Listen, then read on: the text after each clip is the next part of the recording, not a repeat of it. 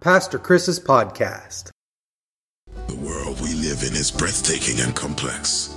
The power and majesty of it points to something or someone powerful and glorious, more wonderful than we can even imagine. Who is this creator who sculpted the mountains and filled the oceans with water? What does the story of creation in Genesis tell us about the Creator's character?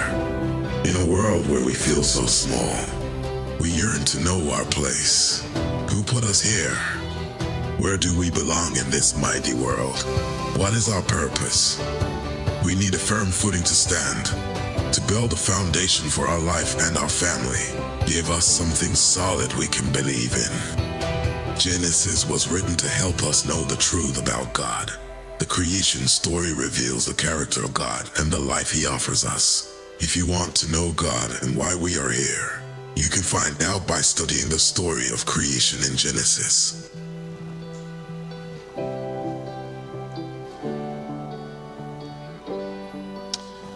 Reading from Genesis chapter 1, verses 9 through 13.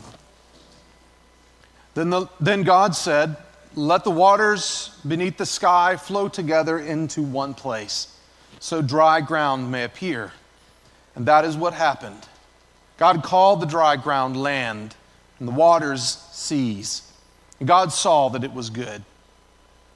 Then God said, Let the land sprout with vegetation, every sort of seed bearing plant, and trees that grow seed bearing fruit. These seeds will produce the kinds of plants and trees from which they came. And that is what happened. The land produced vegetation, all sorts of seed bearing plants, and trees with seed bearing fruit. Their seeds produced plants and trees of the same kind, and God saw that it was good. And evening passed, and morning came, marking the third day. This is the word of God for the people of God. Thanks be to God. So on the third day, God created dry land and vegetation. We live on an incredibly beautiful planet. A picture of the planet from space reveals a stunning blue sphere with swirling white clouds, continents of green and brown, all set against the blue oceans. The mingling together of all these elements paint a picture of a planet that is lovely and inviting. Though each of the other planets in our solar system have their own beauty, none of them is as friendly or as appealing as Earth. We look at the Earth and we feel this is home. Our Earth would be much less appealing if it were only water. God knew this. And so he made our planet have dry land and water. All the other planets take their name from a Greek or a Roman god, but Earth derives its name from an Old English word that means ground or soil. Similarly, the Hebrew word for earth in Genesis 1 is eretz, which means field, ground, or land. It would seem the very identity of our earth is tied to the soil upon which we live and grow our crops to sustain life. The majority of the earth is covered by water. However, God made a place for us to stand on solid ground. 30% of the earth is dry land, approximately 200 billion square miles. There are approximately 75 billion square miles of cropland or pasture, 64 billion square miles of forest. God made sure we have enough land to live on and that there are a variety of different types of land mountains, deserts, prairies, forests, and more. And all of this points to the creativity of our God. There's a remarkable difference between standing on solid ground with a firm footing opposed to sliding around in the mud. Mud is, un- is that uncomfortable surface that's somewhere halfway in between being dry ground and being water. Mud, it can be fun to play in, but you don't want to stand on mud if you want firm footing and stability. Jesus said, Anyone who listens to my teaching and follows is wise, like a person who builds a house on solid rock. Though the rains come and torrents and floodwaters rise and the winds beat against that house, it won't collapse because it is built on bedrock. Matthew 7 24 25. God gave us the ability to think and to make wise choices, but we don't have to overthink every decision we make. We are fortunate that we have the teachings of God in Jesus Christ to guide our feet along a safe path. Does it seem to you like your life is planted on solid ground? Or does it feel like your world is sliding around in the mud? If you are slipping around, you may need to reevaluate what you base your choices on. Are you relying too much on your own understanding, or do you rely primarily on what Jesus teaches in His Scripture? Be honest with yourself. What really is the foundation of your life? Proverbs 3 5 and 6 says, Trust in the Lord with all your heart. Do not depend on your own understanding. Seek His will in all you do, and He will show you which path to take. God gives us a good place to take root and to grow.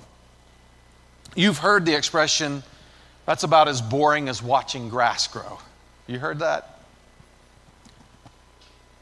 But watching a plant grow is only boring to us because it seems like nothing is happening. But something is happening. When God looks at us and sees us growing physically and spiritually, he's pleased. 2 Peter 3 8 says, A day is like a thousand years to the Lord, and a thousand years is like a day. How exciting it must be for God to watch us grow because he sees it at a different speed. Part of the reason that we are on this earth is to learn and to grow from our life experiences. Why else would God put us here if it were not so? Either God would just skip the whole earth experience, or He would have used His unlimited power to solve all of our problems in an instant. But that is not the way our lives work. We must struggle. We must exert ourselves. We must stress. We must push. We must endure hardships. And through these trials, we learn and we grow. In Mark chapter 4, verses 3 through 9, Jesus taught a parable about how we can grow and be fruitful in God's kingdom. He said, Listen, a farmer went out to plant some seed. As he scattered it across his field, some of the seed fell on a footpath, and the birds came and ate it. Other seed fell on shallow soil with underlying rock. The seed sprouted quickly because the soil was shallow, but the plant soon wilted under the hot sun. And since it didn't have deep roots, it died. Other seed fell among the thorns that grew up and choked out the tender plants, so they produced no grain.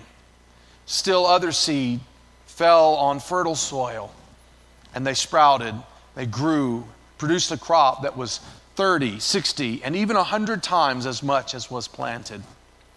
Then he said, Anyone who with ears to hear should listen and understand.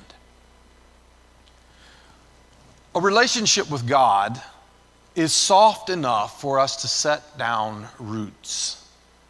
God is not hard and harsh like the footpath or the rocky soil in Jesus' parable. Seeds and relationships cannot survive in those kinds of hard soil because there is no way to set down roots for a solid foundation or for nourishment. God gives us the freedom to think for ourselves. He gives us principles to live by in the Bible that steer us clear of unnecessary harm. And yet, we are free to apply those principles in ways that are relative to our current situation.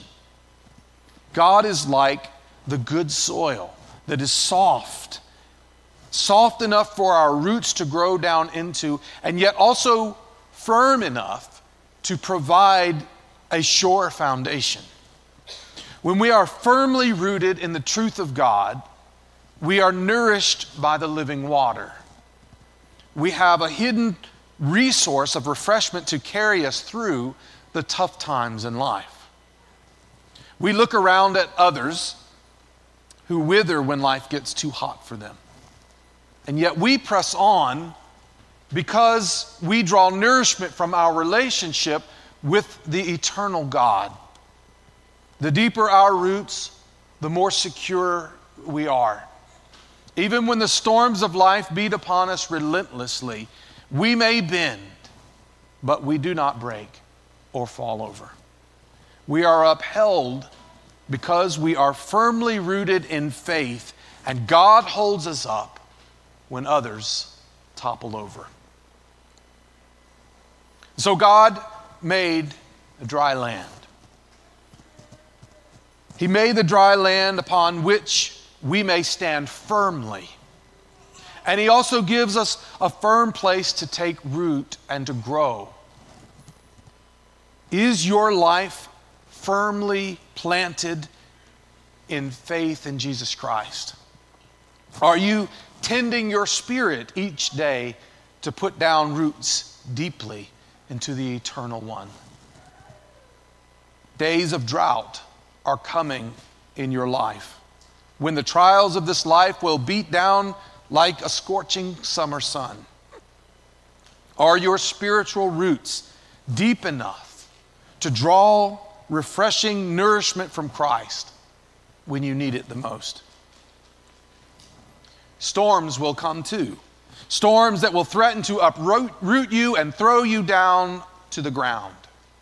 Are your spiritual roots deep enough in Christ to hold you firmly when the storms come?